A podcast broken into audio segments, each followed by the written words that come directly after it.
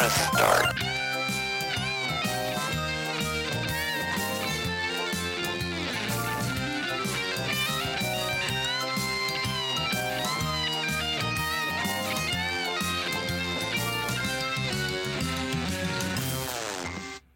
Hello, you cartridge blowers out there. This is N64 Life with myself, Cliff Foster, aka the amazing Cliff on the old Twitter, your guide through the world's greatest computer game console of all time, the Nintendo 64. Welcome aboard to March's show. Yes, just got in there. Isn't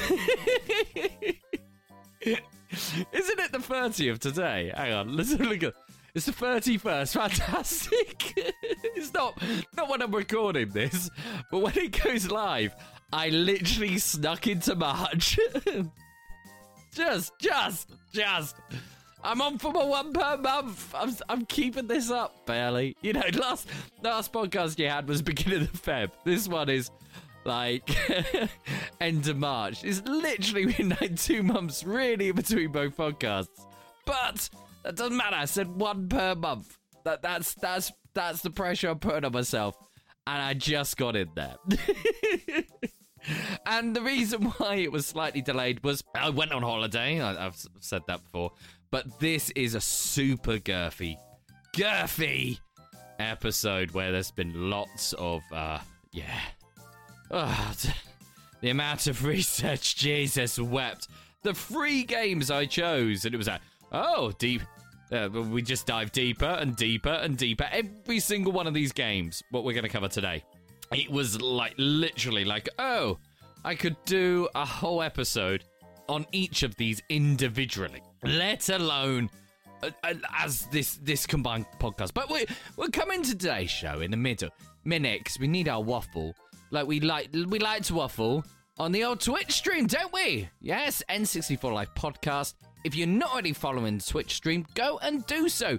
We're roughly about 20 followers away that we're going to be playing the GameCube classic Wind Waker in its entirety. So if you're not already come across, there, hit the follow button. We play nice things like Body Harvest and Pokemon Snap recently. Uh, we also go into the GameCube. We go into the Game Boy Advance as well. Come, come across. It's a lovely, happy place full of awesomeness and amazingness. Yes, and these people, because these people have declared a shout out. Yes, if you get enough chat points, you can get yourself a chat shout out, and these people have done so. So we got Ross, we got Harry, we've got Sean, we've got Soph. Hi, Soph. Hi, Soph. Hi, Soph. we've got Misha. We've got Neil. we've got Matty. We've got Tom. We've got ACA Adam. Uh, we've got super sexy David Fisher. But we've also got Princess Di. Don't. Don't ask. I'm not. I'm not angry. Just disappointed. Yeah, so if you want to know what that's about, I'm not going to tell you here. No, nothing like no context, is? Come and join us over at N64 Life Podcast on Twitch every Friday, every Sunday, 8.30 till 11. Or keep an eye on N64 Life Podcast on the old Twitter for any changes to that. Um, yeah, so we're going to go into today's show, and it is a battle for Jinjos. And at the end, I'm going to announce that next time, next month, we've got a special show. Well, not alone. Whoa, oh, teasing, teasing for your ears in. Hey, hey. No, not you. You're always here. Yes, you are. No, these are special guests. You're not spe. Well, you are spe. But anyway, anyway, I digress. Shut up, Chuff. Stop trying to get yourself over. You're not over. How many times do we have to discuss this? Anyway, because today we have a special battle for Jinjos. And it's on these three humongous games.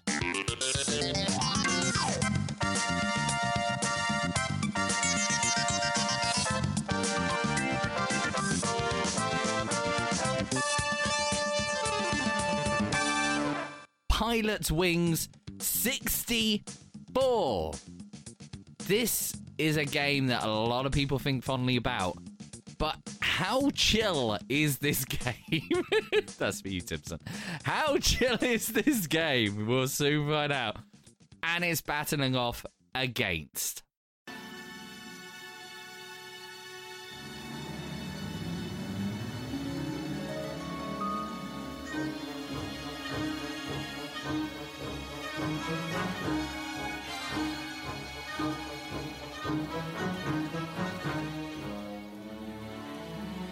Yes, my favorite franchise of all time. M- my major love in this world Star Wars. I love all Star Wars, from episode 2. I love all Star Wars. I love the animated series. I do you know what?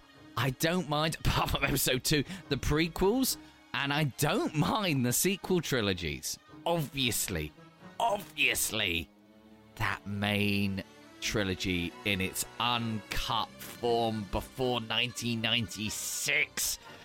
That is where the glory ha- is is for me, and obviously the TV shows have been spectacular. And Rogue One, uh, uh, we're still gonna. It's not a Star Wars podcast, not a Star Wars podcast. Even though it might digress into that as we go into this journey. However, this game, Shadows of the Empire, this is Nintendo's first, but not last, jump into Star Wars. As an exclusive, Bucky O'Hare here's. You'll explain I'll explain more later. However, this is this is a game that could have defined a generation of Star Wars fans. Did it? That is the question. And we go, but one day later, but one day later, to this game.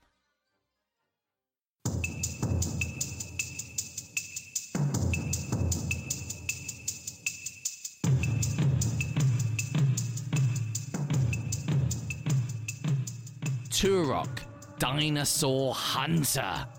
A game that started a franchise that was synonymous with this console. People think so fondly back on Seeds of Evil, but is this the real great? We'll find out together. Because you know how this works now. But I'm still going to say the rules in a minute. You know I will.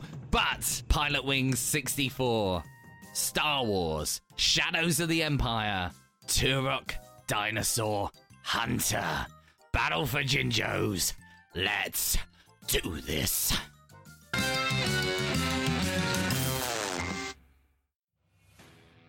You know how this works. Because this could be your first time! It could have been your 30th. But this is how a Battle for Jinjos works. We have five categories. As you did in Banjo Kazooie, you had five Jinjos you had to collect. We have five categories that are up for grabs.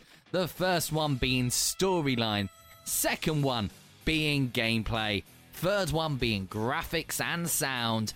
The fourth is what did IGN think of this game when it was launched? And the last one, the most important one, is what did you guys think? Because if you didn't know already, if you are following N64 Life podcast on the old Twitter, you you can vote and have your say. And if not, you can join the Discord channel in the notes below, and you can have your say there as well about these games. But let's start off with storyline and Pilotwings 64. Launched in Japan on the 23rd of June 1996, in North America on the 29th of September 1996, and this date is gonna come up a couple of times on the 1st of March 1997 in Europe. Published by Nintendo, developed by Paradigm Simulations, which will later become Paradigm Entertainment. Founded in 1990 in Addison, Texas, they created products that were virtual reality based, uh, but mainly simulations, hence why the name started as simulations for the military, uh, for NASA, and for aviation companies such as Boeing.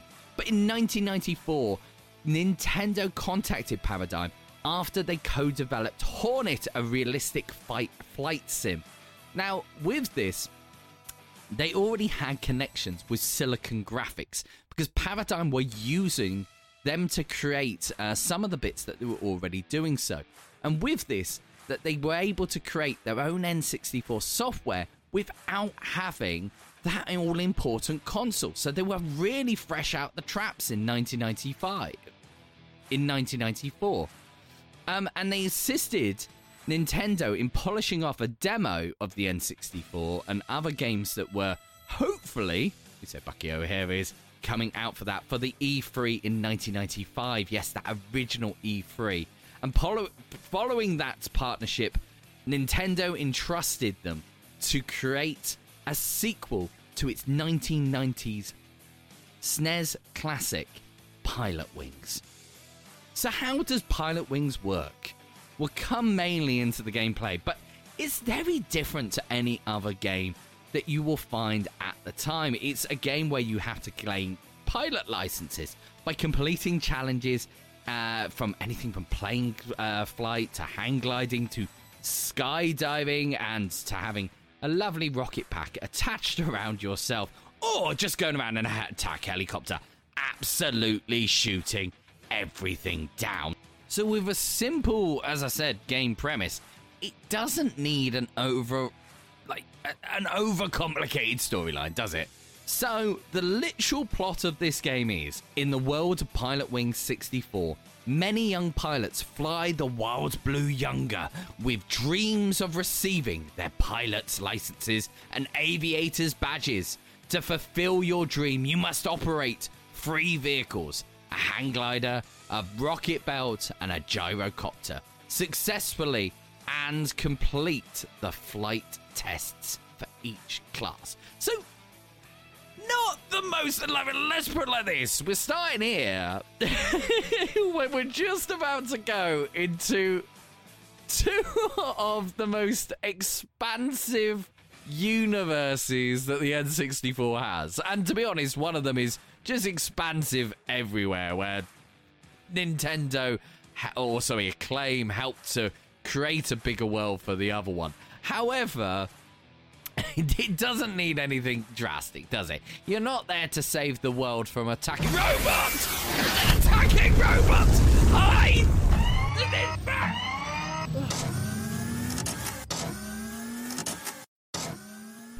But how did that come from?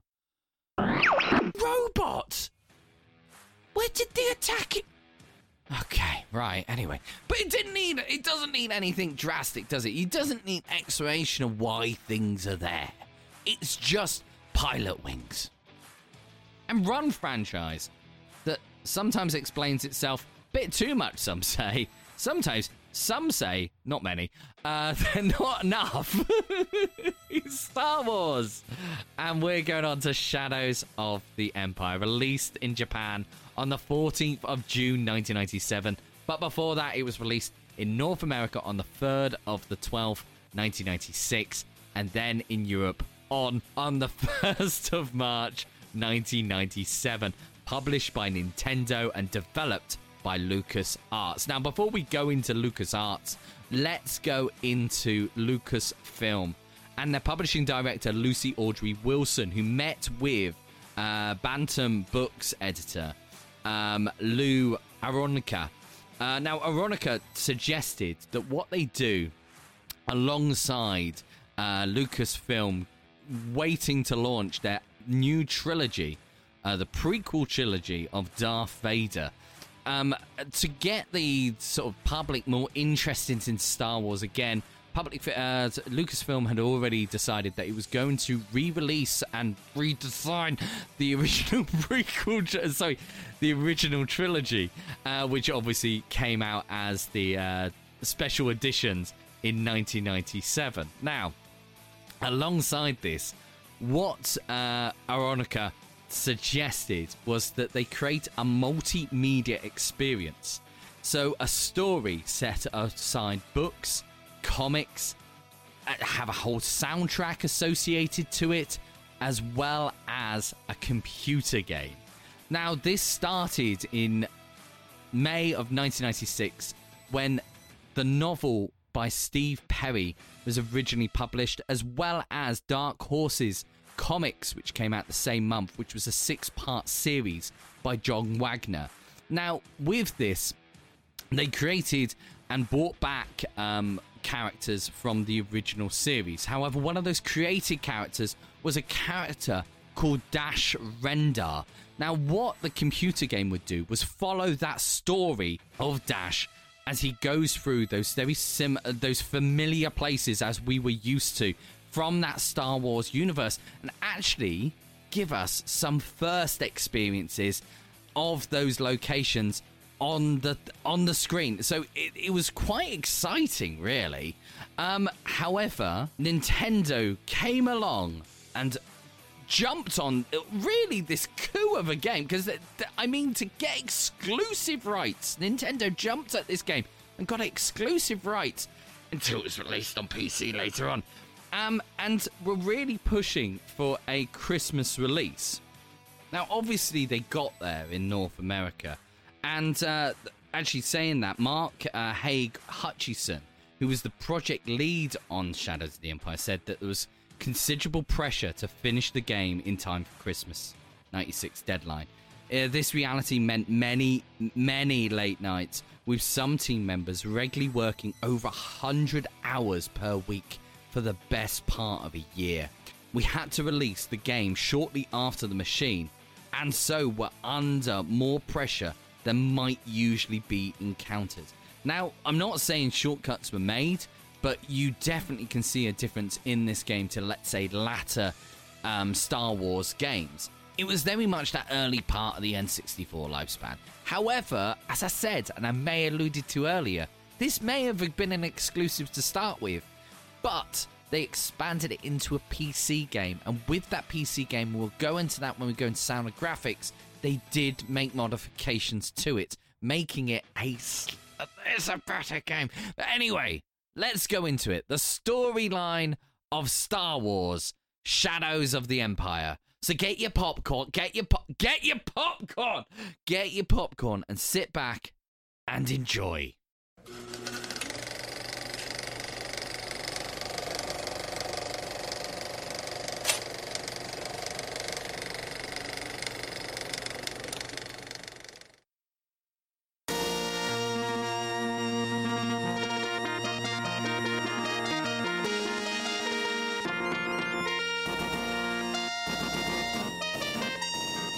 So the story is divided into four chapters. So part one, the escape from Echo Base, begins shortly before the Battle of Hoth as Dash Rendar and his droid co-pilot Leebo arrive at Echo Base to deliver supplies. He briefly talks with Han Solo, not his brother. It's not. It's not a copy of Han Solo. Stop it. Who gets him temporarily cleared to fly with Rogue Squadron. Dash pilots a snowspeeder into battle and returns to Echo Base when the shell generator is destroyed, just as the Millennium Falcon leaves. He makes his way. Look, his brother's just left without him. That's not very nice, is it? he makes his way through the base, attempting to return to his ship, the Outrider. Dash. It, doesn't sound like it doesn't sound like this is a copy of Han Solo at all, does it? He Dash encounters several wampa, wampers on the way and has to fight an AT-ST, but eventually makes it back to Leebo and the Outrider, and they escape a star destroyer through an asteroid field. Part two, in search of Boba Fett, like we all were, and then we got a TV series with uh, space mods. Anyway, anyway, I digress. In Search of Boba Fett begins after the end of Empire Strikes Back as Dash searches for Boba Fett, who holds Han Solo, definitely not his brother, and he's not a clone that. Why do you keep saying that? Uh, who holds Han Solo, frozen in carbonite. He hunts and battles IG 88, which is a droid an assassin droid that we'll get to know better in The Mandalorian for those that are more casual fans. uh, who is attempting to repair his ship on Ord Mantell after an altercation with Fett. The droid tells him that Fett is hiding on a moon of the planet Gall. Dash finds Fett and damages his ship, the Slave One. But Fett escapes, believing that the Emperor will let him take Darth Vader's place. If Skywalker is killed, Prince Xizor orders Jabba Hutt to kill Luke Skywalker. So we've got an, the main antagonist in this, who's a leader of a crime syndicate called the Dark Sons.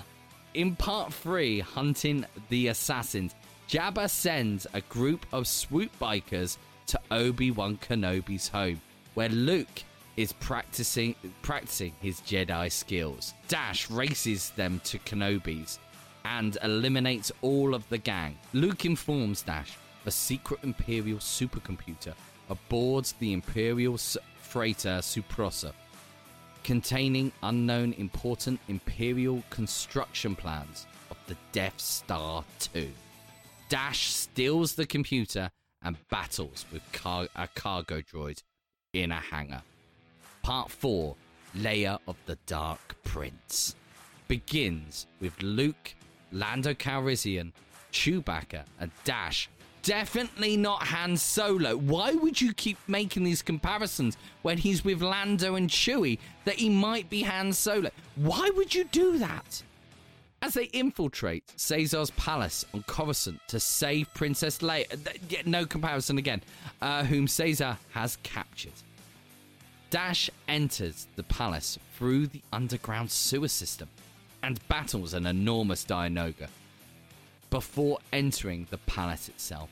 While in the palace, Dash plants thermal detonators in an effort to destroy it before Caesar summons his droid, which Dash quickly disposes of. After defeating the droid, this makes it sound all very, very like, oh yeah, Dash is just, yeah, I suppose it's a, it's a limited down version of the story. It's like, oh yeah, he just sort of just destroyed him, didn't he? Doesn't make it there sound very computer gamey, does it? I'm reading this verbatim off of Wikipedia, if you're wondering. After defeating the droid, Caesar flees to his Skyhook space station. Caesar's forces engage in a battle with the rebellion, but during the conflict, an Imperial Star St- Destroyer arrives, firing on both parties. The conflict turns as the Star Destroyer engages Caesar and his forces. Utilizing this destruction, Dash destroys Skyhook's outer defenses and proceeds, proceeds to fly inside the station. Destroying its core, Dash is presumably killed in the blast along with Caesar because there can't be two Han Solos. A short pre credit scene shows Leia and Luke on Tatooine mourning Dash's death because that's what he would have wanted for them to go back to that frigging planet they go back to for everything. I don't care if your surname Skywalker. Oh, I'm getting flashbacks again. Anyway, I don't care if you don't like sand. Ah! Why do you keep bringing us back to this planet? oh, sorry. Sorry about that. Uh, if the game is completed on medium and difficulty levels, this is followed by an additional scene of ha- Dash and Leebo, who have jumped to hyperspace to escape the blast.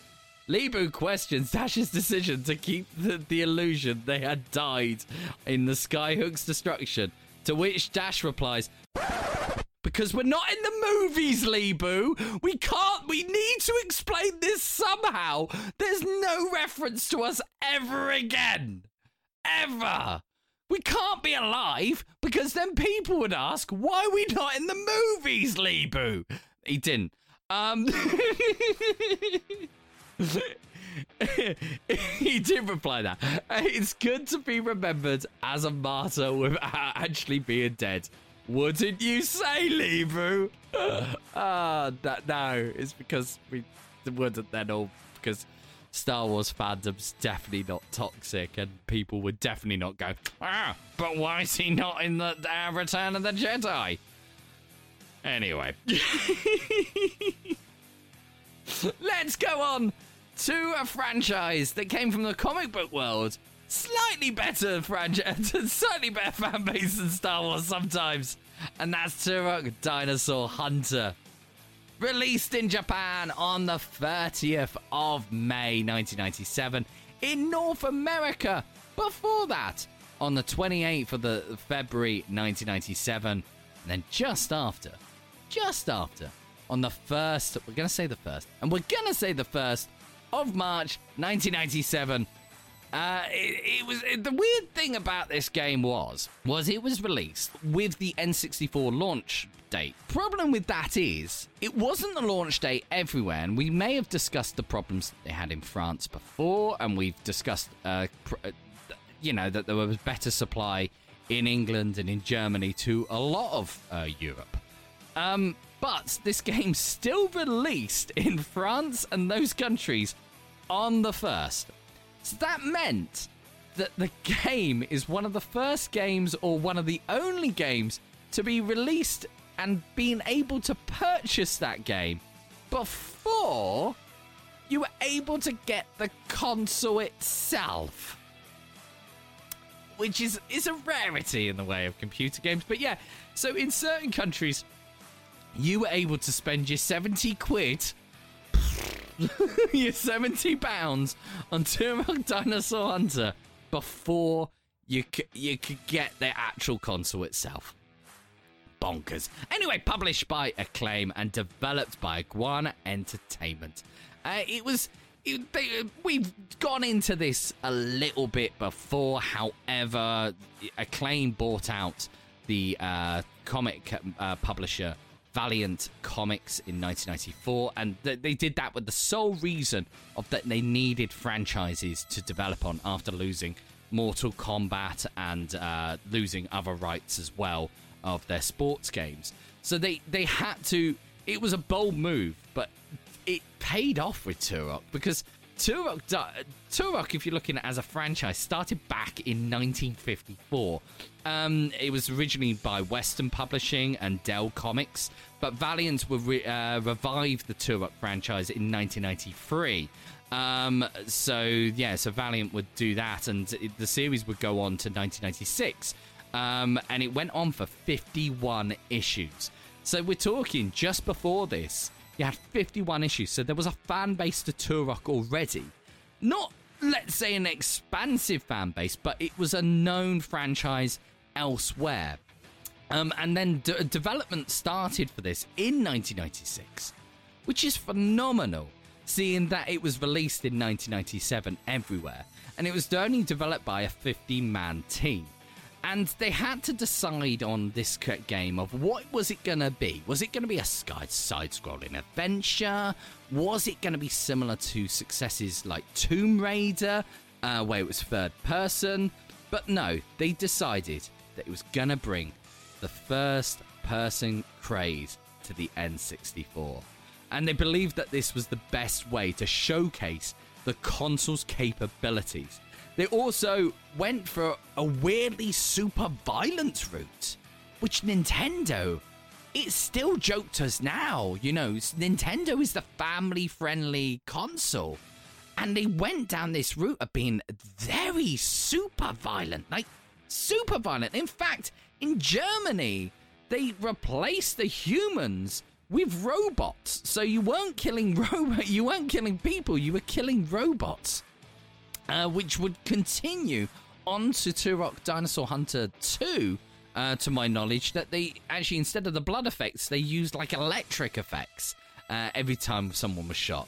I don't know how that works with the cerebral bore, but hey ho.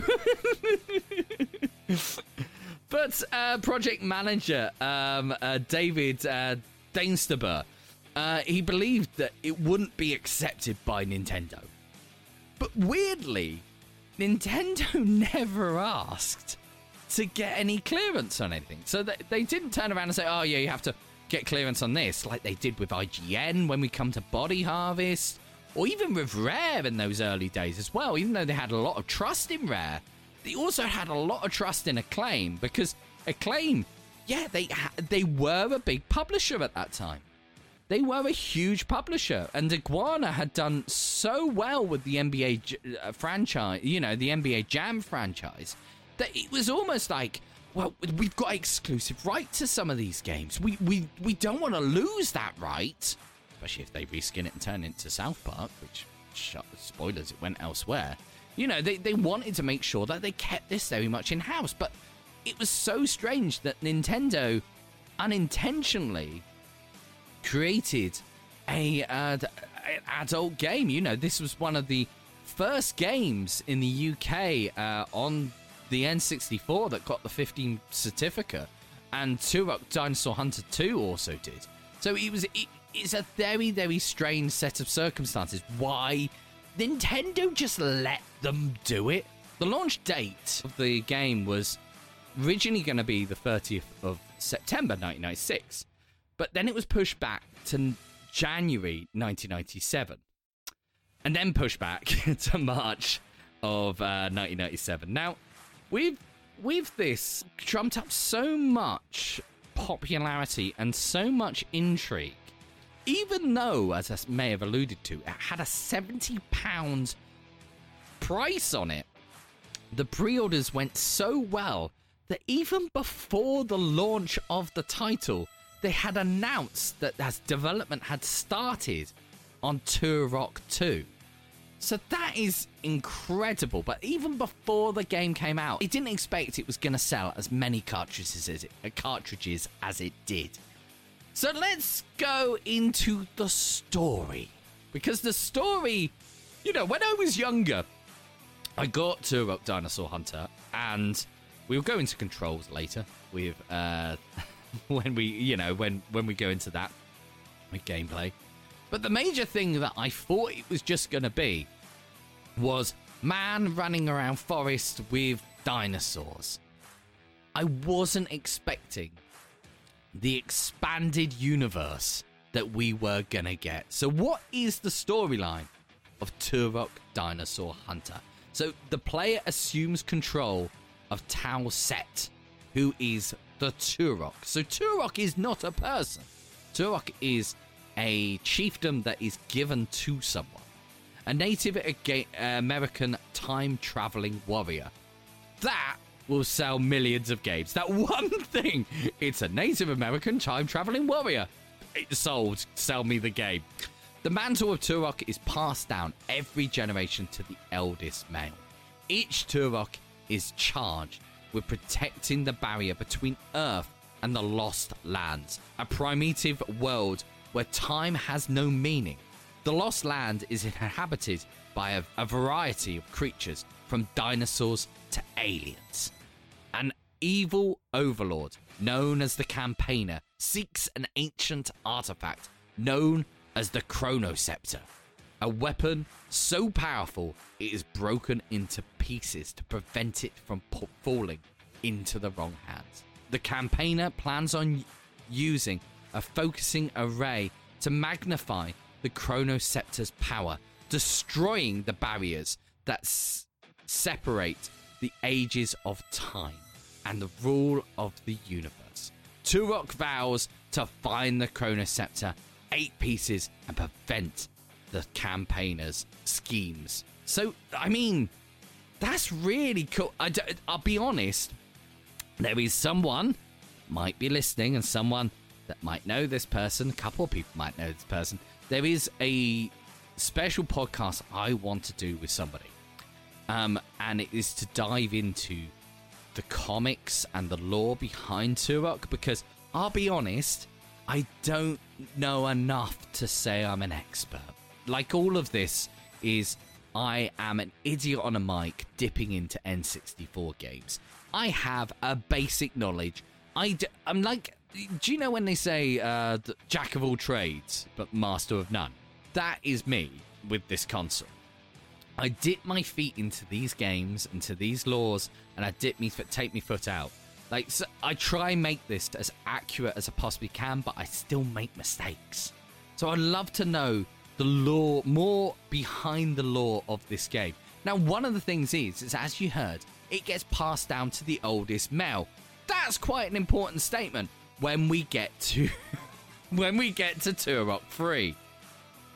Now, in fact, on the art cover, you'll notice that there's a difference between your guy and the guy on the artwork. Because the guy on the artwork is not Tal'Set. That is Joshua Fireseed. Now, if you know who Joshua Fireseed is, he's the character in Turok 2 Seeds of Evil. So he takes on spoilers, the the mantle of Turok. Now, funny enough, they do correct it on the artwork for the Japanese release. So Tal'Set does appear on there rather than it being Joshua. But it's it's yeah, it is a weird moment because you sort of look at he looks very much younger, and not like the character that I'm playing as. Hang on a minute, um, it, you do have that moment when you're younger, when you don't know quite the lore of this game, going, it doesn't look anything like me. so, which out of these games has the best storyline? Now, I think Pilotwings. Let's let's uh, God bless Pilotwings, but let's just let's just stick that to one side for now. It's not going to be between that. So we've got Star Wars: Shadows of the Empire, and we've got uh, Turok: Dinosaur Hunter. Now, you may well have listened to when I've done these before, and I say about original storyline. Now, the thing is with Star Wars, this is where it makes it a bit difficult, and I have not scored these. I am doing it after reading through all of it, all my notes, and I've decided to do it on the fly. We're doing this live. So, following Star Wars, Star Wars has an original. It doesn't have an original storyline as such because it's based upon that Star Wars universe. However, what I like is it sort of segregates itself off from the literature and follows Dash. However, it follows Dash in a way that it hits you in the nostalgias and it's there, as I said, it's there to reignite the Star Wars fire with the other bits of uh, the films, the uh, the books, the music, all of that coming out. It's there to hit you in the nostalgias. So, and get you excited for this prequel trilogy. So, and and there are that you know I, I, made the joke at the end as a Star Wars fan. There's massive potholes. So why don't we ever see Dash again? What happens to Dash? You know, it, it's just like oh well, yeah, he's he's there and he's gone. So why didn't he help out the? He obviously knew about the uh, Death Star. Um, too. He got the plans for it. So why didn't he help out the rebellion there? It's an odd one to me. It is an odd one. Star Wars. It is a good story, and you know we we do go to Cor- uh, we we will talk about this in a minute. You go to place like Coruscant. That was the first time I had ever seen Coruscant you know, a couple years later we'd see it on the big big screen. However, that was the first time seeing that like that Coruscant, the, the battle above it, uh, with the ship. But it's it's sort of not referenced anywhere either. Um, it, this is the problem when you do continuity away from a movie. And I think that when we come onto Rogue Squadron, I think that does it better because it almost beefs it out because you you almost go between Empire before between Empire and um Empire and uh, uh, Jedi. Luke makes massive steps forward in his character. So it, it, it needs that. It needs to explain why Luke has been fleshed out completely. This doesn't do that. You know, with Rogue Squadron, when we come down to that later, I feel that that's the maturing of Luke because Luke is in charge of these people and he gains a relationship with his squad- rogue squadron. Yet with this, it just feels a bit. It doesn't. It doesn't feel normal. Um, yeah, I think, and I I come down to it again, and I I I wouldn't know how original this story is compared to the comics but it's still not as well a known story. And Turok Dinosaur Hunter would become Turok as a franchise for this console would become huge. It would be a massive money bringer, especially the next one. You know, it would be a huge game for this console. So I'm giving storyline storyline to Turok Dinosaur Hunter. And it's not an easy decision. I have to, I'm being really critical and I am the most critical over Star Wars. This is the reason why we haven't really, well, we did Star Wars uh, Episode 1 Racer. That hasn't got much of the lore there, and it's, it's a fantastic game as well. Um, but at the same time, this, I have to be critical like I am with all Star Wars. I love all Star Wars, as I said to you, even, even episode two. I, I, you know, I love all Star Wars, but there's so many like bits in this that I go. Yeah, it doesn't really explain much. it doesn't flesh it out. It doesn't flesh it out. Anyway, let's go on to gameplay. Let's see, Pilot Wing should have a bit more of a punching chance in this one. Come on, Pilotwings 64, you can do it!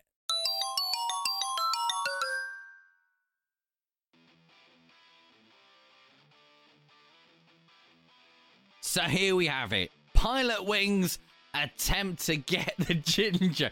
I really always feel sorry for games without storyline. it's not too bad if both don't, so I do it. I can decide. Okay, let's change the category. But with the triple threats, it's a bit like, oh, you sort of don't have that. well, you you go over there. so, Pilotwings 64. Let's go into gameplay because to begin with, they didn't really know what they were going to do with the gameplay. They, didn't really know if it was going to be arcade or simulation. Um, so I think they found a happy medium with it, really. Because you have got that simulation basis of that you can just go around the island. There's landmarks on the islands. There's a Mario head that you can shoot multiple times. It turns into Wario. There's there's cities. There's there's giant robots.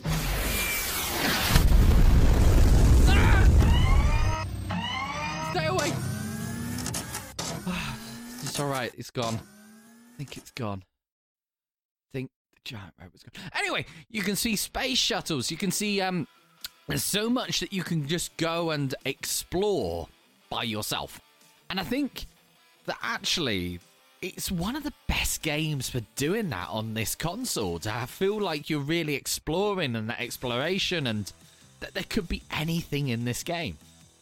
As I said to you, there's a lovely Easter egg that there's like a Mount Rushmore and Mario's cut into it, and if you shoot it with your rockets on your your aeroplane, because that's just what you want uh, on a lovely desert island, isn't it? You you want a gyrocopter with loads of rockets.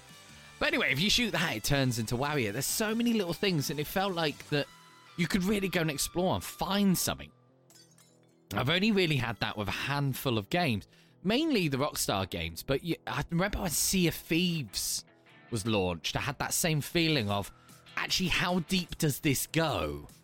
And I, I felt that when I first played Pilotwings 64. How deep does this actual game go? How how much detail have they put into it?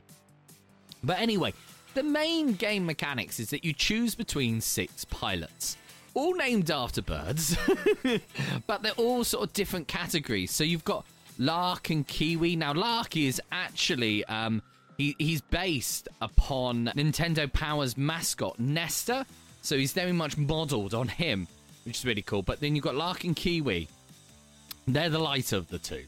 So Lark and Kiwi, they're good at like hang gliding, uh, skydiving, uh, the jumble hopper when you get that uh, in the sort of extra games. But where they're small, they're easily affected by wind. So the issue is, is anything heavy, like a cannonball, for instance, you, you don't want them.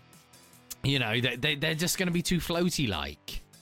They're going to be not. They're not going to be what you need. So then you come sort of the medium characters, the medium characters of Goose and Ibis, um, which yeah, they're good for the sort of rocket packs, the gyrocopters, skydiving, but they're, they're sort of like the happy medium of them all.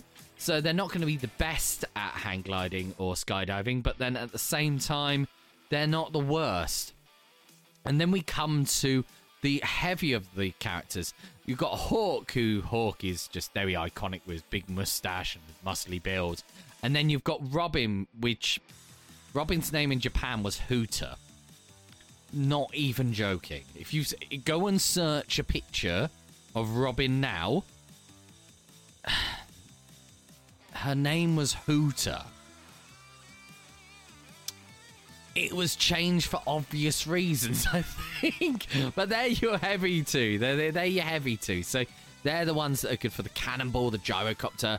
But, you know, skydiving, uh, hang gliding, stay clear of. They're too heavy for that shite. You know, that it, it becomes too hard to maneuver them around.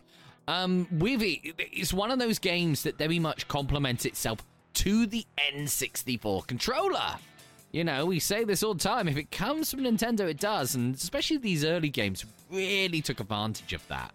So with it, you you've got that element that you it's built around that controller that it feel that the nubbin feels like it's you know you've got control over it. You know you've got the control over the vehicles or skydiving or you know because you you've still got six sports in it. Um, uh, three of them are the main challenges and then three of them are extras. So the main challenges got high, uh, hang gliding, uh, rocket belt, and gyrocopter, and then you've got the extras in uh, cannonball, uh, skydiving, uh, jumble copter, jungle hopper, jumble, sorry, jumble hopper, and then later on it uh, gives you the Birdman, which just means that you can go around the island just willy nilly wherever you fancy in this Birdman costume, which is is really fun. um, but this is where this game gets a reputation. So everyone says that this game is relaxing. And I'll be honest, if you do it on beginner, it's all about flying through three hoops. and It gives you the lovely music, which we'll go on to in a minute. However, this game wants to chew you up and destroy you. Because when you go into Class A and Class B, you know, it's, it's all about floating on pads and trying to land on the pads and just being slightly off, and the wind blows you off, and uh, you've got to land on it, and then you've got to take off again, and you've got to land on multiple pads, and then Class B is. Ah, it's a giant! It's back again! Giant robot! Anyway, but no, this is the sort of thing that it gives you in class A, uh, class uh, A and B, and then pilot class. Don't don't even don't even get me started on pilot class. It's got to take a picture of the monster and the boat and the space shuttle, and then before landing perfectly, and then there's the monster again, the robot back. Now it's an ice at you. So this is the difference. Like people always say, it's a lovely, relaxing game. It is. You've got that element to it. But then if you want a challenge, by Jinjo. It picks up the challenge rate when you come into those latter stages. And it is one of those games that you want to perfect. You want to make sure you get perfect. You want the best score. And you will sit there and hours will pass. And you go, hang on a minute, I've just been sat on the same gyrocopter bloody level or rocket pack level because I want to do this perfectly. Your beginners, like, this beginners that takes your hand and skips with you down the road and goes, everything's gonna be fine. And then you get off, that is Gyro again! He's back.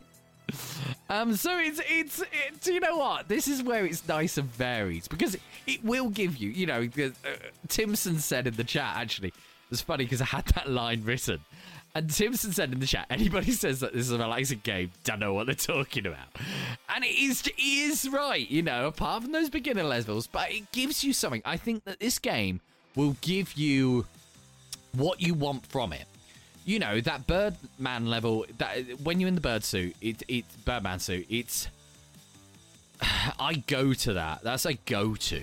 That I just want to just sit down and switch off. But at the same time, if I want something challenging, if I want something that I'm gonna sit and tongue out and concentrate to, not a streaming game. I couldn't. Don't think I could ever do those on stream because they are so you have to give your concentration 100% to that game.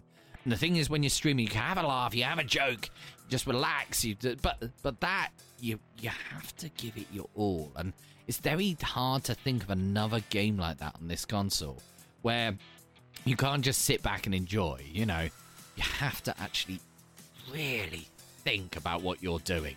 and you have to make sure it's all precise and you know, and that's the great thing about it. It's uh, there's, uh, you know, uh, uh, the the island as well. As I said, the exploration is absolutely flipping awesome, and it controls really nice. I, I, I, gameplay is awesome. So let's go on to Star Wars: Shadows of the Empire. Now, and in its soul, in its soul, we say in its soul, this is a third person shooter, yeah? You can play it first person if you just want a screen and occasional lasers to fire out that screen. You're fine. That's how you like your first person shooters. So be it. But, um, it, it, it, even though it is a third person shooter, it tries to be everything else. It's the major thing I would say about Star Wars uh, Shadows of the Empire. It just tries to be everything else. It wants to be everything else. Because when you start off the opening level on Hoth and it throws you straight into the movie, straight into the Battle of Hoth, straight into uh, destroying probe droids, straight into, you know, sh- shooting down ATSTs and taking down AT-ATs, you know, it, it, it takes you straight into that action. And then you're like, oh, it's a, it's a free roaming no, space space game like ships and shooties. Boo boo is yeah, this is cool. Oh, oh, straight into the rebel base. You watch, you watch your definitely not copycat Han Solo. No, you're the copycat. You see, Han Solo fly away. You you're releasing wampas, and you be attacked by them, and you're sort of shooting them and sort of running away. But uh, even though it doesn't quite know what wants to be in those opening levels, and then you got the train level and you're jumping over things, and then next thing you know, you're having to run away from the assassin droid, and then next thing you know, you're racing through Mos Eisley. Uh, it, it's so it, it doesn't quite know what it is, in my opinion. But this was my first experience outside of the Star Wars arcade game of really feeling like I was part of the movies. And this wasn't on rails like the arcade game. This was free roaming.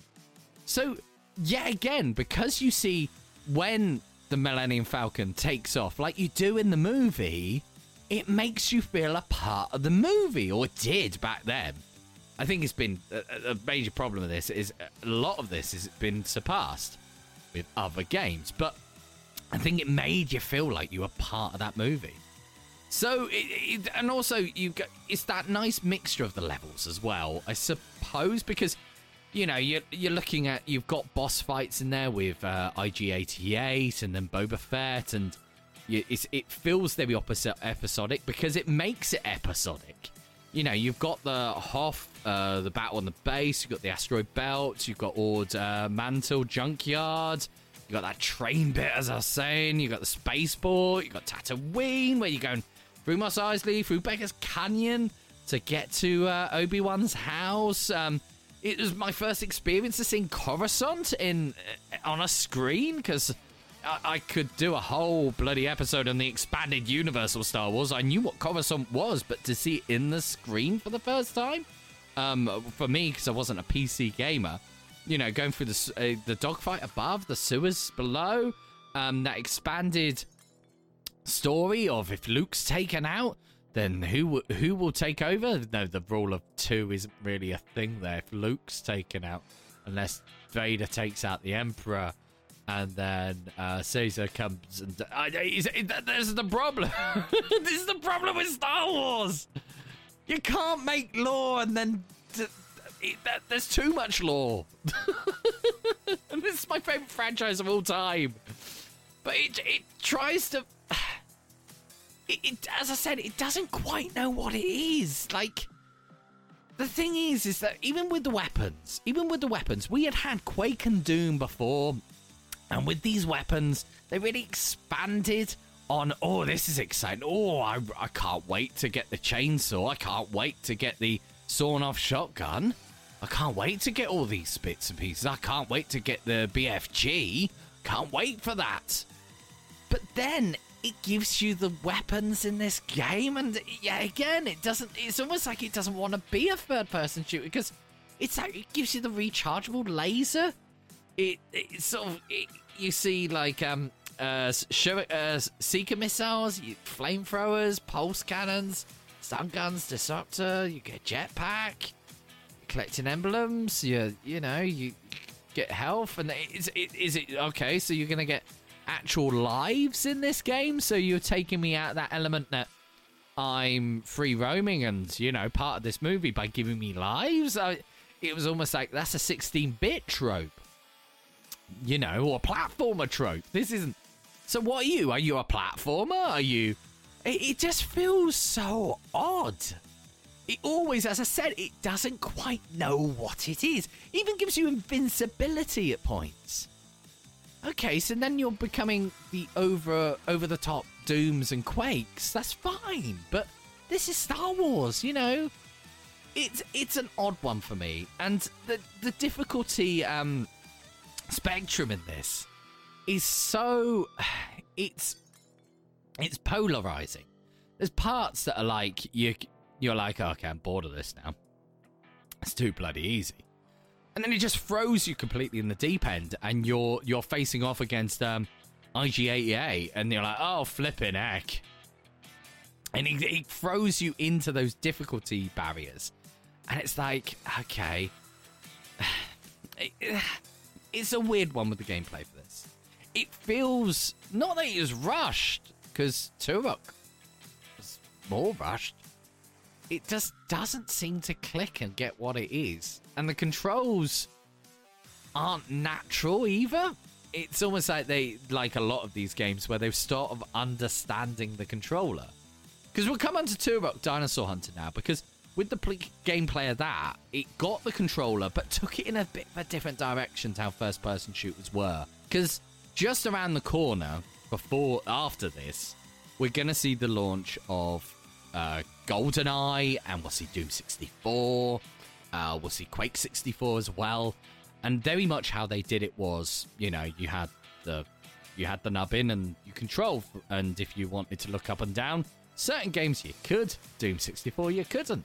You know, it, it, so we've obviously hitting the L buttons to have a look up and down, things like those lines. So it, this took it in a really, at the time, weird direction. Like I, I could not. When I was younger, I could not control, could not use the controls uh, for uh, Seeds of Evil because uh, uh, and Turok, uh, the original.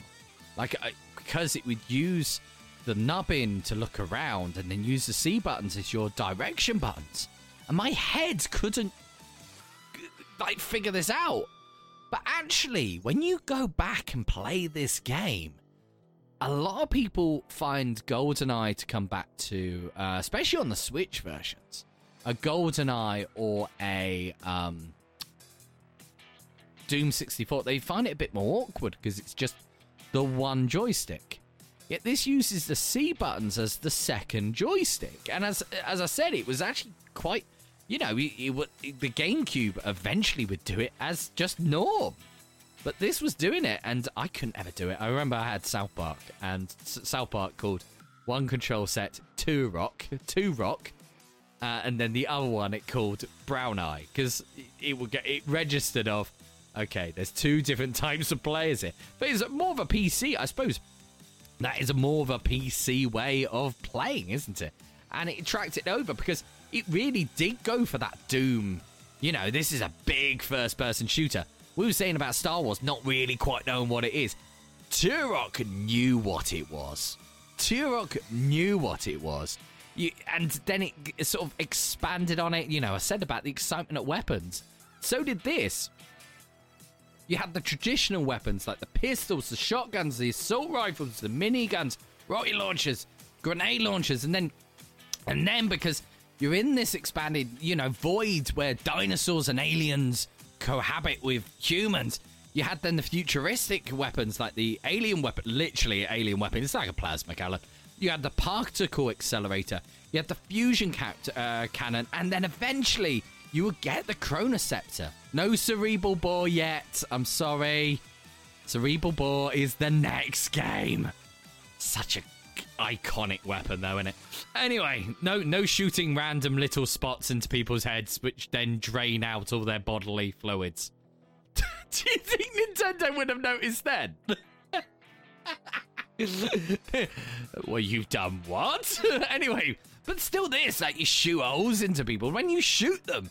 You know, obviously, sorry those in Germany, but y- you could create holes into people. Like it was so cool. You know, the bugs exploded people. You know, I mean, it, it was felt. It it was good. Like it was exciting. You know, me in my early teens. You know, this felt like an adult game. This felt lovely. And one of the things that were great in it were the just Ramboing it. You know, you've got your knife, you've got your bow, and just Rambo it. And unfortunately, there was a tomahawk as well. It was taken out later on. But it was, um, yeah, it was just so cool just to go around and go, right, I'm going to do this with just the knife and the bow. And see if you can. That literally go, right, I'm going to do it. I'm going to do it. I, I couldn't do it now. Don't you dare try and nominate me to do it on a stream. It's not going to happen. Anyway, so it was eight levels for the eight parts of the Cronus Scepter that you had to collect. So it's all set in the immersive jungle and You've got the hub ruins, jungle, uh, ancient city, ruins, catacombs, tree village, uh, lost land, and the final confrontation. All apart from the last one could easily be a Diddy Kong racing track. Sorry, hashtag justice for Timber. Um, so it's, it's a mixture of enemies that you face off as well. As I said, you've got the humans, you've got the insects, you've got the aliens, and you've got the dinosaurs. And the, the four bosses that you face off against in these levels. So after two levels, uh, so on the second, like the second level, you will always face off against the boss. And the sort of first one, uh, Long Hunter was human. You got Mantis, which is a cool one. Uh, the bug, and then you got Thunder, which is the dinosaur, and then finishing on the Campaigner, which is like otherworldly. It's, it's something that lives in this void. Um, and then you this just, it's so expansive as well with the gameplay. Like they, they put like wildlife in there. They took a lot of it out. Like they took out um, uh, quite a few, uh, an animal, especially that you can hear prominently through this game. But the, you have bears, bear, sorry, you had birds, deer, uh, you had fish, monkey, which you can hear as well, wild boar. Um, but there was going to be more. There was going to be Brachiosaurus wandering around. You're going to have pterodactyls, and they, they had uh, this uh, Bashomp, which looked like the iguana, uh, fittingly, the iguana um, logo which would have been very on brand for them. Uh, but then you had the saber tooth tiger, and you can hear it all the way through, like the panther noise. I'll put the actual noise now. but I'll keep my because it's quite funny. But it, it, it, I love that expansiveness. It made you feel like you're in the jungle. It really did.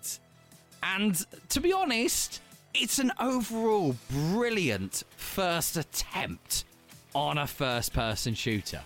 You can't take it away from it. So, in gameplay, I'm going to take out Shadow of the Empire now. Sorry, Shadow of the Empire. So, we're between Pilot Wing 64 and Turok Dinosaur Hunter. Now, Turok Dinosaur Hunter is great. It's a great first attempt. It's a game that you can pick up now, especially if you're used to two joysticks. If they ever make a uh, copy of that for the Switch, have they really released that for the Switch? I think they might have. Uh, that one will work with two joysticks. However, I think for originality and difference on this console, and that it is a completely different experience that you're going to get anywhere else, I'm going to give the second Jinjo to Pilot Wing 64. And that's nothing against Turok Dinosaur Hunter. I do know what it is against uh, Shadows of the Empire. It is because, uh, yet again, it doesn't know what it wants to bloody be. If you're going to be a third person shooter, make it a third. it's it tries too hard. Turok Dinosaur Hunter is fantastic. It's it's one of those games I think I enjoyed more coming back to it than I did back then. I definitely think it's in that category. I've enjoyed it more coming back to it than I did back when I originally played it. But hey ho, there we go. Two Jinjos down. God forbid the length for this episode. I'll be honest, I don't know what time you have, but I have an hour and 20. Uh, just coming up an hour and 20. Flipping heck. I'm to be a while editing this on. let's go on to game. Uh, let's go into graphics and sound.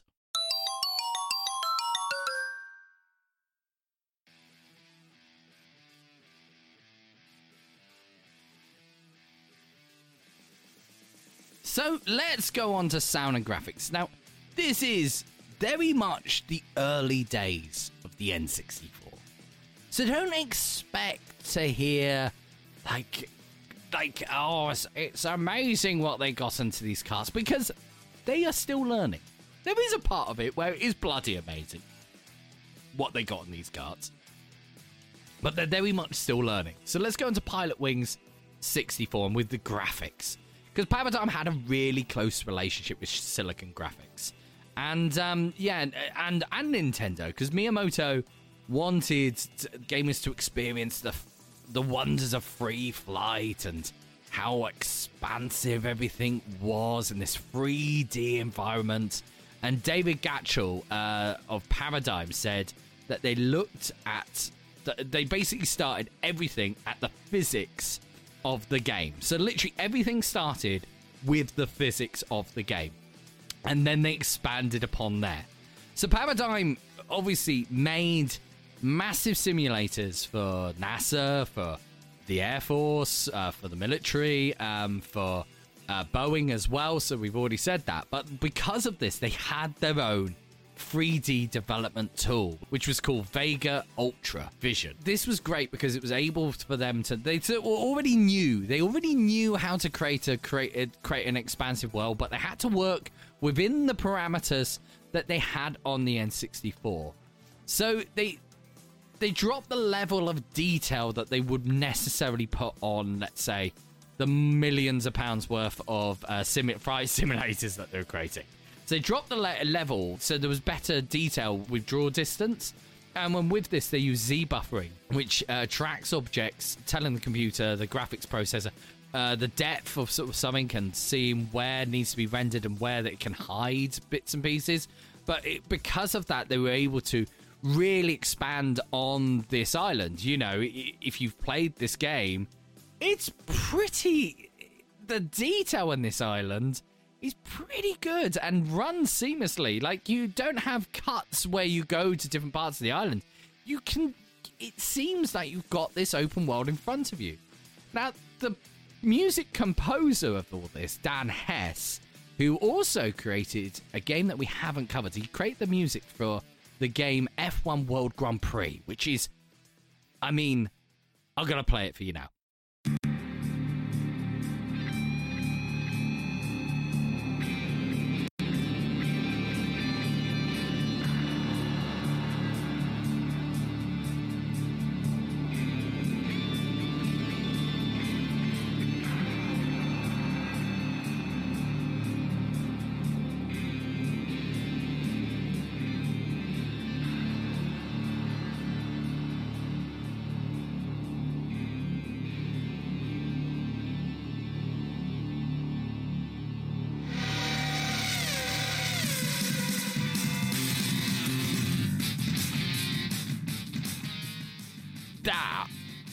A lot of you will know I'm a huge F1 fan. That one of the sounds of my childhood. and it goes without saying that the music that is stuck in this and the uh, this, the calming effect that music. And the robot again. Back. Hide. Hide. God. Anyway, the calming effect that it had on the game was just oh, it's so immersive. Like that's where I said before, people hear that music and it calms them, it soothes them. However, that's because they remember the beginning levels. anyway, music because Star Wars has a bit of a composer associated to it. So Star Wars Shadows of the Empire they approached Mr. John Williams. but he turned it down. he turned down the job, but personally recommended Joel McNeely. Now, Joel uh, wrote the game music. However, the title music and the main menu music were actually from Star Wars Empire Strikes Back. So they were cut uh, parts of the music. So it was original music, but they were cut parts of the music. So they were in the still the original soundtrack for Empire Strikes Back, but never used actually in the movie.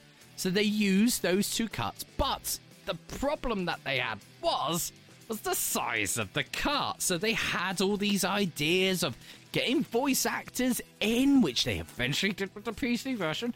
Um, you're getting voice actors in. So they said to Nintendo, "Look, we, we need we need an expanded cart from this 8 megabyte one you've given us." So actually, Nintendo gave them a 12 megabyte cart to work with, but it still wasn't allowing them to really do what they later did on the PC with the uh, you know the voice acting in it, uh, the you know the expanded uh, the expansion on the 3D graphics, and it, it did look and run a lot nicer on the PC version. However, this is where Cliff stops getting critical because by Jinjo, it's immersive. It makes you feel like you are part of a Star Wars movie. It does. And I tell you what, I give it to jo- Joel. He did such a good job with that score. And the sound effects, it sounds like nothing, everything sounds like it should be in Star Wars.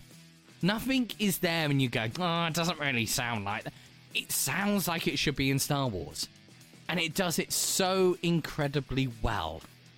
Um, and the, the problem with the game is, is that you look at it with 2023 vision, and you say, "Well, I I've played Rogue Squadron, I've played Battle for Naboo, I've played Rogue Leader for the GameCube, which still you play now, and it it feels like it's never aged. I mean, you play these later games, and obviously, Factor Five, who created these games, had a lot more time on their hands. They did. They had a lot more time to develop these games on their hands, and they weren't perfect. By no stretch of the imagination is Rogue Squadron perfect. We will come on to it one day, and I will be talking about fogging. Hint to might what might be mentioned in a minute. Um, fogging in that game. You know, it's it's nowhere near perfect, but it's aged better. So fogging.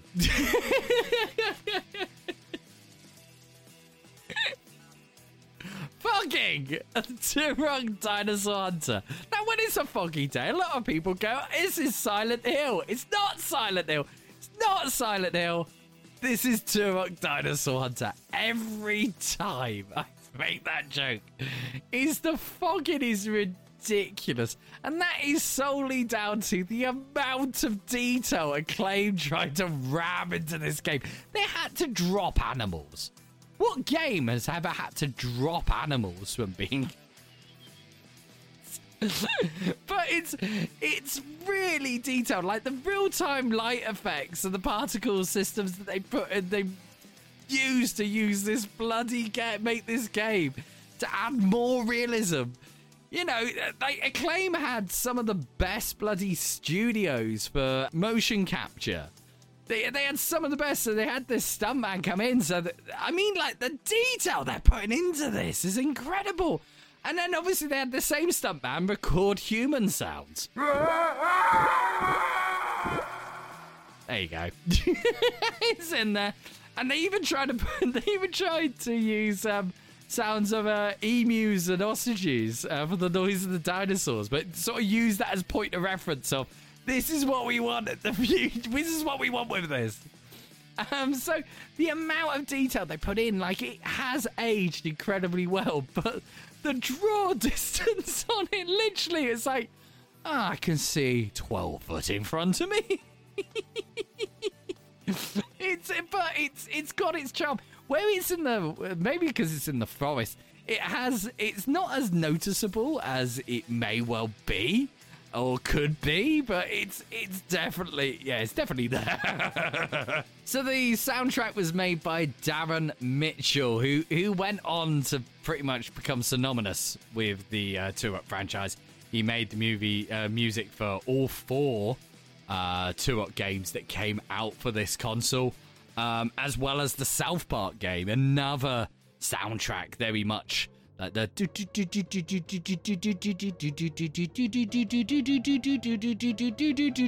that noise i'll put it in the background as well that is like god that's that's like ingrained in my head like i'm not even listening to it now well i am post production clips listening to it, not not not recording Cliff. Recording Cliff can't hear it. Post production Cliff, he, he's going, I'll "Oh, shut up, Cliff, talking about." It. But he can hear it.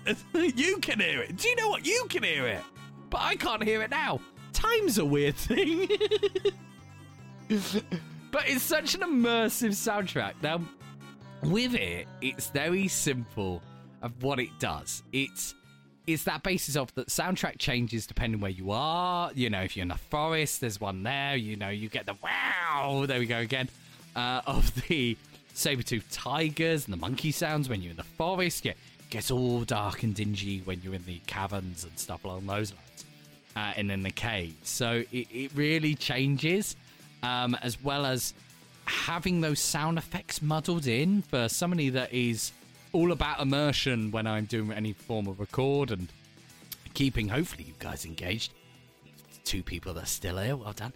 Um, but no, I, I, think that it's huge that part of it. You know, I'm a massive, you know, uh, Dirk Maggs fan, and with him, obviously, with the audio production, you know how he immerses people in his audio dramas is absolutely humongous. But uh, to do that on a game, it's really well done and I think it uh, it gives you a feeling that you're there.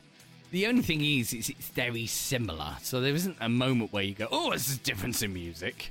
You know, it keeps everything on a even kill. I think is the best way to put it. So, who is gonna win sound and graphics? Because it's a difficult one. I think this one's even between all three. And even though part of me wants to give it to Star Wars to make this a draw, I don't think I can because it is so polygonal. And even though I would say that um, Pilotwings 64 has a beautiful soundtrack and robots, we're not doing that joke anymore. And uh, yeah, I think that um, it's. Oh, it's a hard one but I'm gonna give it to it because I still I still play it now, and I go, how did this come out very early on in this game's lifespan? And I think it did go on to uh, inspire others. It, it inspired definitely the Rare team to try and knock it off its pedestal with GoldenEye. I think if there wasn't a Turok, do I think? Well, yeah, there would be a GoldenEye because of Doom, I suppose. But it's it is it was always like everyone was like we need to beat Turok. We need to beat it. And if you're looking in sound and graphics you know to get the animal models in there the movement of the dinosaurs the to actually you know use what they had you know acclaim obviously had more likely all of that still stored from Mortal Kombat but it, to have the motion capture to really go that immersive as they did even though Star Wars does sound like you're in a Star Wars movie, does feel like you're in a Star Wars movie. It is still polygonal as cack. Um, and uh, Boba Fett looks shite. Boba Fett looks really shite in it. I can't get over it. Anyway, the winner for this Jinjo is Turok Dinosaur Hunter. So that means Star Wars has to draw this. come, come on, Star Wars. You can do it. I don't think it's gonna. Anyway, let's go on to what the critics thought, and then mostly, or most importantly, what you thought.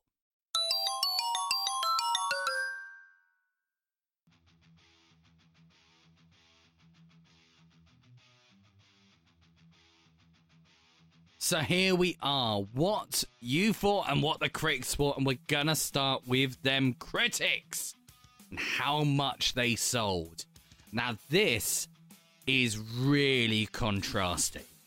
Like strangely contrasting, and it may well come down to fan base without ruining it. Um, pretty obvious which one won now. Okay, I'll see you later. Bye. um, does it win the score though?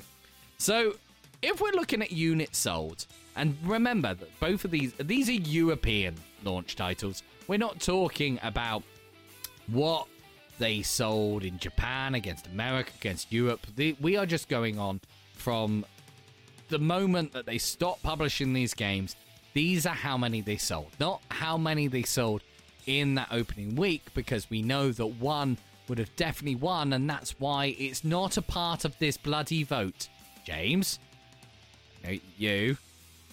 You said on the stream the other day, why is it not a part of this vote? Is because it would bloody win. Super Mario 64 would win. We know it would. We can't put it in there. It's not fair. it's got its own battle for Jinjos coming up soon. Against a franchise that'd be close to my heart.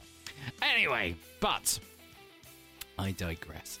And if we're looking at how many they sold, Pilotwings 64 came in at 1.12 million.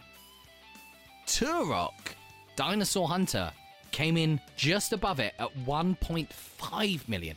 Now, they are. St- before we say Shadows in the Empire, that's two humongous numbers.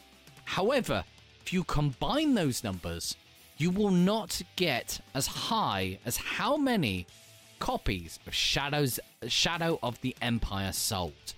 Shadow of the Empire sold 2.65 million copies. Wow. Wow. I mean, wow. Guns, I, I. It's Star Wars, isn't it? It's Star Wars in a 3D environment. People obviously you did have it before on the PC.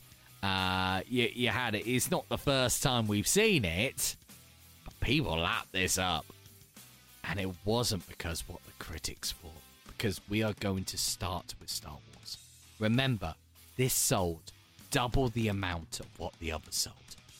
I'm so sorry, Star Wars. So, the verdict on IGN. What's strange about Shadows is that the storyline is compelling enough for most gamers to want to play it until the end. Despite all of its problems, you actually get accustomed to the poor level of design and horrifying movement just to reach the ending.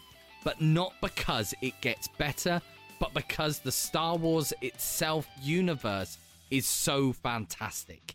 Again, oddly, the game as a whole is just slightly better than its mediocre individual parts. If you like Star Wars, you'll like this. But if you like Star Wars and lo- and you love games, you're in for disappointment and disbelief. So this is this is the review back then. This isn't 2023 v- uh, goggles. This is back then this could well be the lowest score we have seen in a battle for Jinjos. I'm sure somebody who keeps track of this would be able to tell me. But Star Wars, Shadows of the Empire, is not winning today. Scoring 6.5. 6.5! That's absolutely mental, especially seeing that what they said about Pilotwings and the score that got was so what they said was this is by far one of the most impressive 3D games ever seen on a console, and its delivery is charming, diverse, and enjoyable. It's a classic Nintendo game made up of simple, addictive qualities and garnished with superlative detail and graphic finesse. Wow! And Nintendo would go on to only make one sequel for this, and it was on a handheld. How the hell are we at this point? I would say that the spiritual successor of this was Re Resort. However, what? What? This is a game that came out early. Like, it, it, so it scored 8.2. This is more of a score that we should be seeing in a battle for Jinjo's 8.2. So let's go on to Turok, because as I said, Turok did. It, it set the precedent. And they said about Turok, in the end, Turok is fully, fully envisioned. Sorry. In the end, Turok is a fully envisioned game and a serious contender to the best of the Doom genre on any platform. Turok surprises, challenges, and pleases, and is full of deep, long lasting gameplay. A multiplayer mode would have greatly enhanced this game, and sometimes extensive fogging can be annoying, but overall, a terrific first person shooter. So let's, before we go on to the score this one, that is a huge part of all of these games.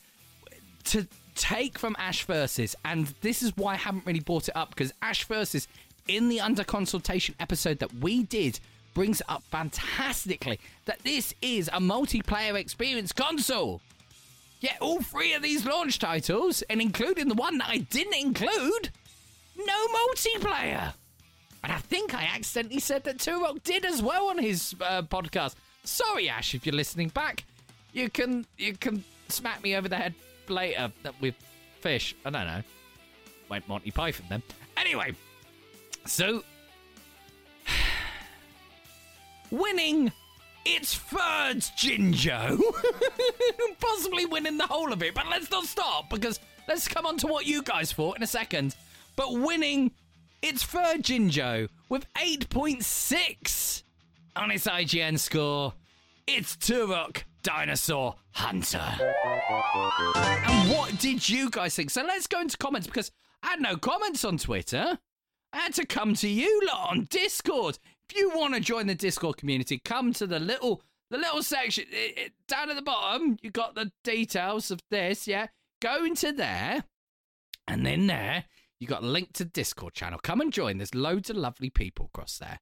It's lovely. It's like it's like it's like um it's like Twitter, but without toxicity. It's lovely.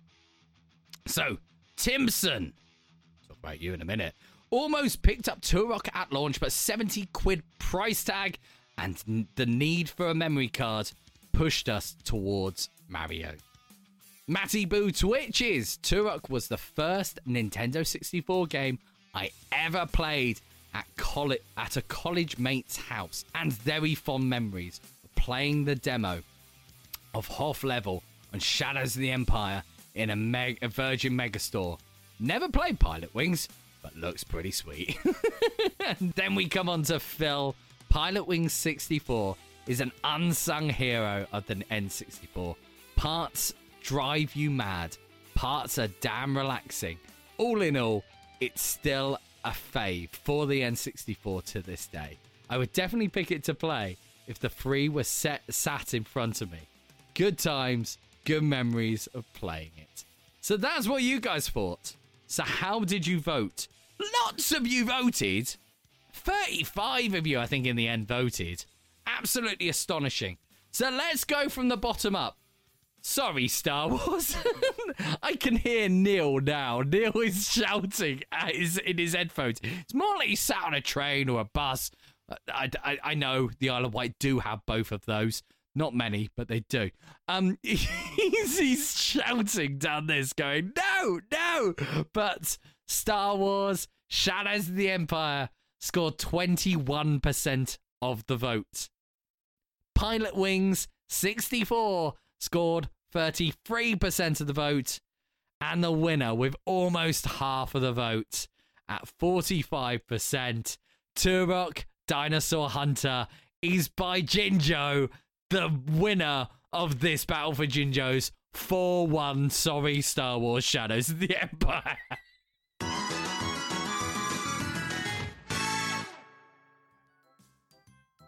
he got close. He got close with storyline. Sort of, probably. Maybe. do you know what? Thank you very much for listening all the way through. I will be back next month for another podcast. And this podcast is not going to be about for Jinjos. This is going to be a round table with myself, Timpson, who you may well hear on the chat occasionally, and Martin from Now and Then 64. And we will be discussing the topic of best multiplayer experiences for this console. So expect to hear about GoldenEye. Expect to hear about Mario Kart 64. Expect to hear about Diddy Kong Racing. Hashtag justice for Timber. Expect to hear about Smash Bros. Expect to hear about Mario Party. Expect to hear about WWF No Mercy and WWF WrestleMania and uh, WCW NWO Revenge. And oh, there's just going to be loads of multiplayer chat. A proper, proper, proper, proper multiplayer chat and it's going to be absolutely fantastic. I can't wait to record it. It will be coming out at some point in April. Like saying this now doesn't put so much pressure on me. But some point in April, it will be coming out. That will be your April episode of N64 Life podcast. Oh, and then we'll be coming back to the battle for Jinjos, and you're gonna have to wait for that. I just hit the tripod. Sorry, I'm professional, But you're gonna have to wait for that. so, ladies and gentlemen, my obviously, if you want to get in touch with me, then please do go to the Discord link below. I've said it now three times. I think it's the third time I'm saying it. If you want to get hold of me on the old Twitter, it's N64 Life Podcast. Or if you want to get hold of me personally, it's at the Amazing Cliff. Both come through to me, no one else, but hey ho, whatever way best way suits you, I suppose. If you want to send me an email, then it's n64lifepodcast at gmail.com. Um, and then on the Instagram as well, N64 Life Podcast. Uh, as well as the Twitch. Remember, 8.30 till 11, most Fridays, most Sundays, you will find me. At the moment, we have gone back to the Ruddy Friday streams, the traditional format of the Ruddy Friday streams, as well as we're still doing the chill streams we, we, we're still off of it. If you aren't following already, go and hit that follow. Go and hit the follow button and tell everyone about it. You've got to tell at least one person about it. At least one person. And you've got to record you us. No, don't do that. That's weird. Don't go up to people and start recording them. uh, excuse me. Go and watch and listen to N64 Life Podcast. I'm more of an Amiga fan. Don't do that. That's odd. Please don't. Anyway, that's me, done and dusted for another podcast, and I shall catch you all very, very soon.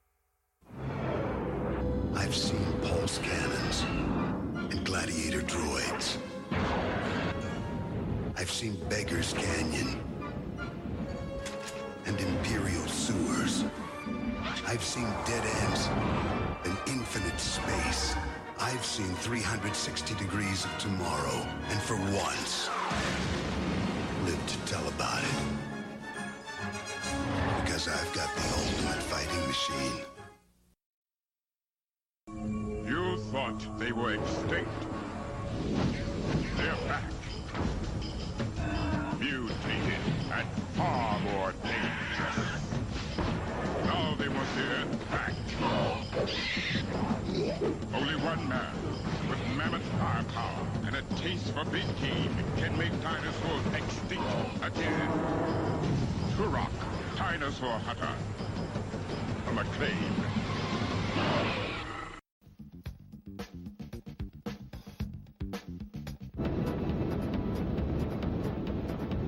¿Te gusta volar? ¿Quieres vivir una experiencia inolvidable a vista de pájaro?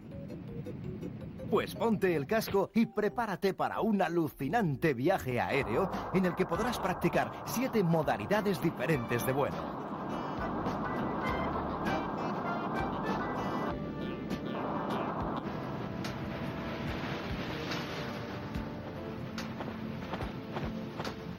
En Pilot Win 64, el objetivo es alcanzar la más alta licencia de vuelo y tu insignia de piloto. Para ello, necesitas superar un curso dividido en varias pruebas, en el que pilotarás desde un ala delta hasta un helicóptero. Te convertirás en el hombre bala al ser lanzado desde un cañón.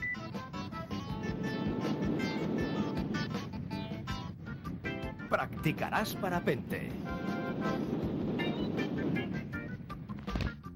Y visitarás cuatro islas diferentes.